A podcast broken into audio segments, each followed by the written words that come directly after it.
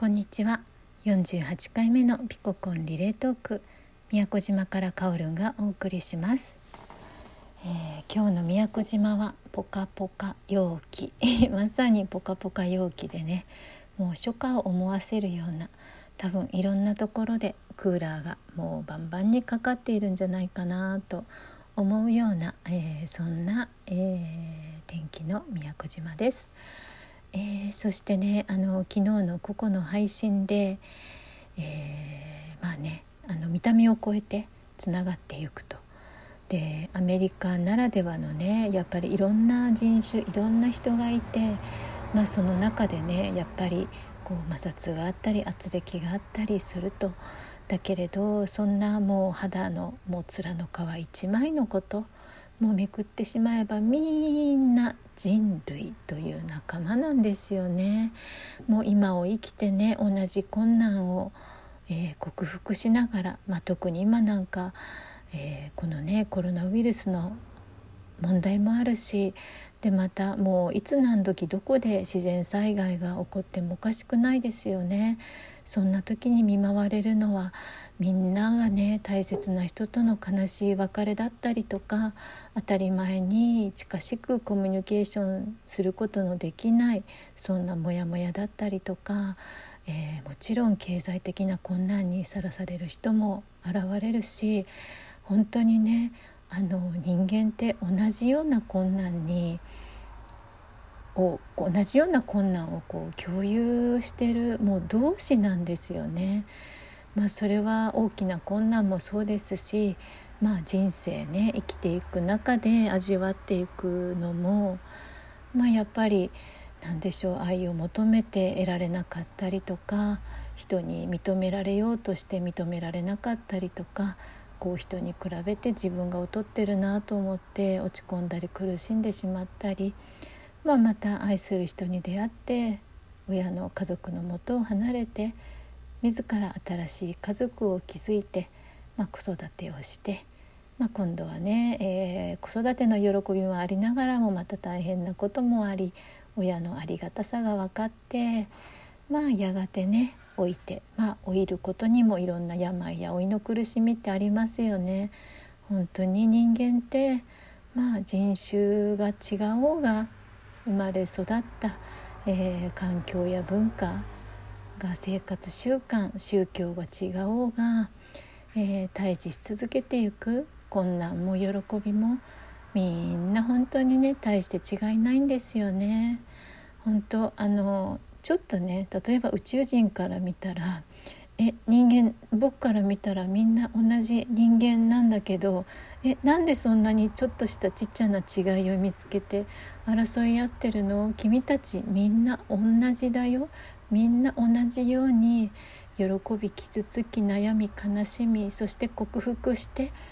でそうやってねあの成長し進化しながら生きているみんな同じ人間なんだけどえ何が違うの？ってね。多分宇宙人言うと思うんですよね。まあ、もしかしたらそんな風にね宇宙人に言われて初めて私たちは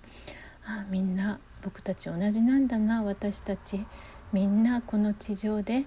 えー、同じような困難にねを対峙しながらそこを乗り越えながら生きる仲間たちなんだなってね、まあ、宇宙人の声を聞いた時にもしかしたら初めて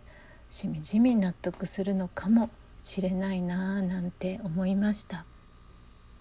えー、そしてねあのー、まあちょっとした違いを見つけて、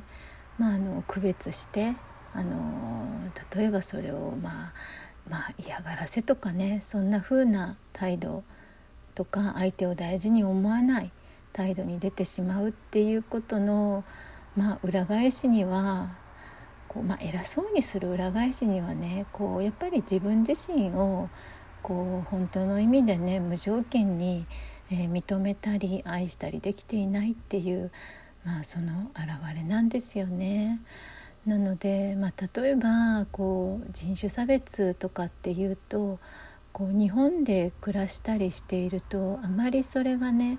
頻繁にとかこうあからさまにとかっていう場面をこう目にしにくかったり気づきにくかったりしてまあそれはまあアメリカはよくある話だよねなんてこう思ってしまうかもしれないんですけれどもやっぱりこう私たちのね一人一人の日常の中にね、まあ、そういうのって潜んでるんですよね。同じようなね根っこを同じくするようなものが。あのやっぱり人と比べてねあの私の方がすごいわとか私の方が優れてるわとか思ってこうねあの越に行ってね得意げになってみたりまあ逆にその裏返しでああもう私って何やってもダメだとかねもうこんな私なんかと人と比べてみたりあるいは見た目の話で言うとこうメディア上でねこうみんなにこう褒めそやされるようなあの可愛いアイドルとかね美しい女優とか、まあ、イケメンの男子とかね そういう人と自分を比べてみて自分は全然ダメだなんてね思うことって、まあ、特に思春期とかよくありますよね。まあ私もねもう随分なもう年齢を生きてきてもやっぱりね鏡を見てあなんか同じ年齢なのにあの人に比べて私シワが多いなとかねあのちょっと前に比べてあの要望衰えたよねとかね あのそんな気持ちってやっぱりもう本当にもう日常とか人生にたくさんねありますよね。あの私もね以前に比べれば随分人と比べてどうこう思うことってなくなったなとか自分ではね思ってきたんですけれども、まあ、昨日ねあのお話をして会って話をした友人がいまして、まあ、彼女ねとっても素敵なんですよ。本当に私よりもあの10歳ぐらい年上の人なんですけれどもあのとてもねあの年齢を感じさせない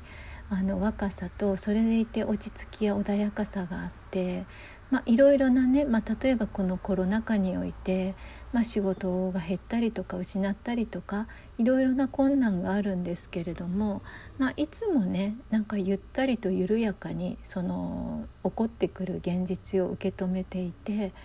同時にあの何でしょうこうジタバタとかねあのしたりとかあとあの闇雲にねどうしようどうしようとか仕事を例えば求めてみたりとかすることなくとってもねもうまさにこのもう自分はあのちゃんと宇宙の流れに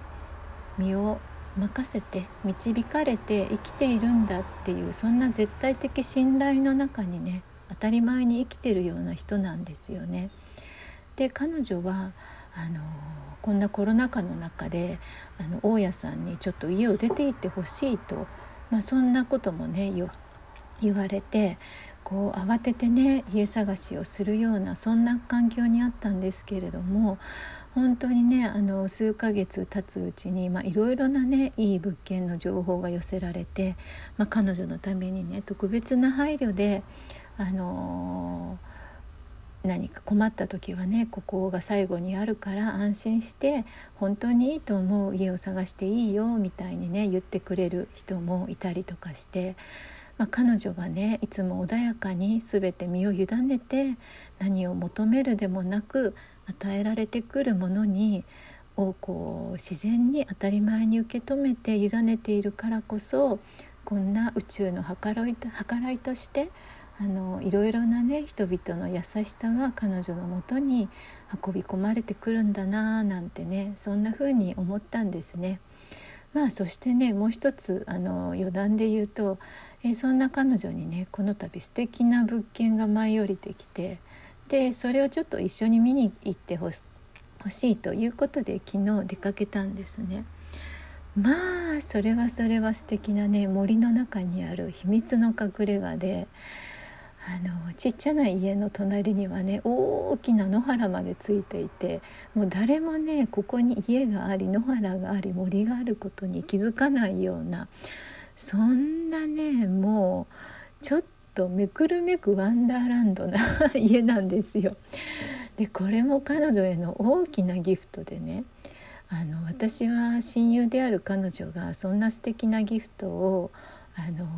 受け取ろうとしていることに大いに喜びながらもそこで私はねちょっと自分の中に芽生えている小さな比較して自分をねちょっと維持維持するような心をね見逃さなかったんですよもう私の中にまだまだあるんですよね。ああ彼女はすごいなって彼女に会っていると自分が本当にとってもちっぽけでね至らざる人間であることを、まあ、思い改めてね思い出させてくれるんですよね。ああまだまだだなってまあそんなね本当に誰の中にでもあるね人と比べてしまう心まあ本当そういうことをね何度も何度も経験しながら、あのー、そこをねきっとあのいつか手放していくようなそして彼女のように完全にねあのもうサレンダーするっていうんですか？明け渡してもう起こってくること全てもうそれは出来事もそうだし自分の体や要望に現れてくる変化も全てそうだしもうそれをねあこれは私が今受け取るべきものなんだと。いいことであっても自分にとってその時良くないと思えることでもとにかく受け取っていくそして対峙していく真摯にもうそういうことできっとねあの新しいまた地平が自分自身の中に開けていくのかななんて昨日はそんなことを思った一日でした、えー、それでは皆さんえー、今日も残り一日素敵な時間をお過ごしくださいね。ごきげんよう。